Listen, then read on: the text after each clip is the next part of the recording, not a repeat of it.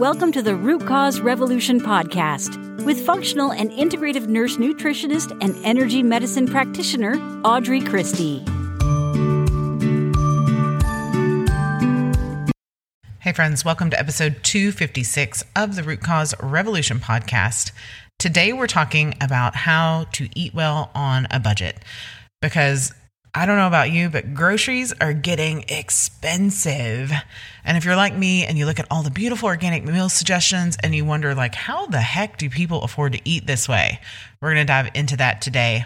Welcome if this is your first time listening. I'm your host, Audrey. I'm a root cause clinician and I specialize in helping you to stop masking symptoms and start healing for good from all sorts of things autoimmune disease, chronic illness. I work with people who have tried every possible solution and still aren't at the level of health and wellness that they desire and deserve. So we work together using a non traditional approach that includes functional nutrition, functional wellness, energy medicine, and naturopathy. I specialize in helping you start your very own root cause revolution so you can rebalance your body and heal it for good. If you're done with band aids and ready for real solutions, you are in the right place. All right, now back to food, right?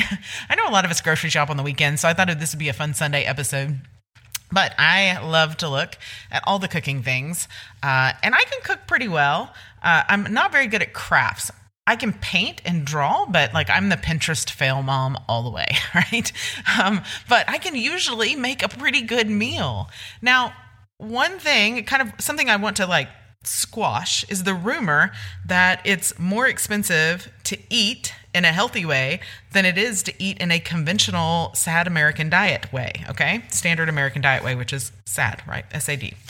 In fact, um, we keep our grocery budget rather low when our grocery budget is ever out of where it should be. It's because we're buying like organic junk food and gluten free junk food, which we do on occasion, right? We're not perfect. Um, but compared to the Amer- the average American spending, I think our, our grocery budget is very low. Our family is organic. We eat all anti inflammatory foods and do that on a budget. And it is entirely possible for your family to do so as well. You can even um, do it for probably less than I can if you follow these simple tips and do a little bit of smart shopping, right? So, the first tip I have for you is to shop the perimeter of the store. And you've probably heard this tip for your health, right? Because what's on the outside of the store? The produce department is around the outside. Often the uh, meat department is around the outside. And then, worst case scenario, the frozen foods are on the outside. Those are generally on the perimeter of the store. Um, and so, that's fairly good advice, right? To shop the perimeter of the store for your health, but it also applies to your wallet. Produce, bulk bins, meat departments are where you need to spend the bulk of your time and cash. Anytime you move to the aisles, you're adding ingredients that are damaging to your body, that make those products shelf stable, that add dollars to the cost in packaging and labor, and often are less nutritionally valuable to your human suit. So you have to buy more of them. I know that when we buy chips, I'm always telling my kids, like, what did you have for lunch? And like, I had some potato chips. And I'm like, hey, that's great. You know, some organic potato chips that are cooked in avocado oil, perfect. But that's not a meal. You have to eat two $4 bags of potato chips when you could have just had something else, uh, some veggies, a meat, a piece of fruit. And that would have kept you full and satisfied and provided the nutrition that your little growing body needs, right? Now, the second thing to do is buy seasonal produce. And because of the way produce is available to us, I think this is one of the hardest things to do because you walk into the grocery store and you have a variety of produce out of season from all over the world. You can buy a watermelon 12 months out of the year. You can buy strawberries 12 months out of the year, but they're not in season 12 months out of the year, right? When you start looking at organic produce, if you look at the sticker and you're like, dang, that's expensive for strawberries, that's a pretty good hint that strawberries aren't in season, right?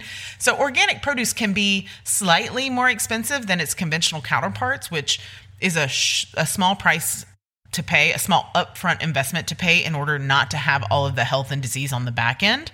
But I understand instant gratification world, it's hard to, to recognize that when you're standing in the grocery line, right? But when you buy your organic produce in season, it becomes much, much closer to the conventional cost and sometimes even cheaper, right? So, organic apples are currently between three and four dollars a pound, depending on what type you get. And that's because they're in season, right? Organic strawberries earlier this summer were super cheap. One of those uh, two or three pound buckets were close to seven dollars. Right now, you're going to pay seven dollars for a pint of organic strawberries because they're out of season now. Right? They're double the price of the conventional strawberries. So it's best not to buy the conventional strawberries at all and avoid them, or go buy some frozen ones, which you'll always find some savings there. Now, the third thing you can do is buy organic for those most important food items. So, if you've ever heard of the D- Dirty Dozen and the Clean 15, it's a produce, a list of produce that you should always buy organic. It, it's kind of where it guides you. And the ones that you don't always have to buy organic if they're not in season or if you really want them, right? Um, it's really a very simple method to determine if it's worth paying extra for or an organic produce um, thing. Now, it, uh, an organic piece of produce, I guess, would be the right answer. Now, you can also make this determination simply by thinking, Am I going to eat the peel? if you're going to eat the peel, so strawberries, apples, lettuce, celery, carrots, potatoes will always need to be organic. And bananas, avocados, onions can be conventional if organic prices are too high. Um, the Environmental Working Group, EWG.org, puts out a new list of the Clean 15 and the Dirty Dozen every single year, and you can go get that for free off their website. And it'll tell you the produce that they've they've tested this year and what you ought to be buying organic always. Hint: berries always. um, there's lots of other. The, using the peel method will give you a pretty good idea. But you can go check that list for good. Take it with you to the grocery store, print it out, stick it on your phone, or take a picture of it on your phone so that it's right there with your grocery list and you know. Now the same rule can be applied to packaged foods, right? If it is processed already like potato chips, it's not worth spending the extra money to buy organic potato chips, right?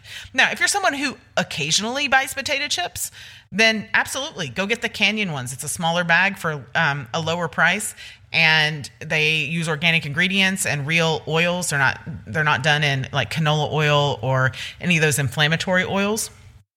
Absolutely. If you have potato chips once a week or less, go buy the organic ones. But if you're eating potato chips every single day, it's not worth it to spend the extra money on organic, right? So I hope that gives you a little bit of insight. Three quick tips that if you're headed to the grocery store to prepare for the week ahead, know that it's possible to shop for foods that can heal your body and feel and function its best with just a few simple tweaks to the list, right? Just a few simple tweaks. All right, friends, I am always rooting for you, and I will see you on the next episode for Energy Medicine Monday. See you then. Thank you for listening to the Root Cause Revolution podcast. Be sure and subscribe on your favorite podcast provider. Ratings and reviews are always appreciated.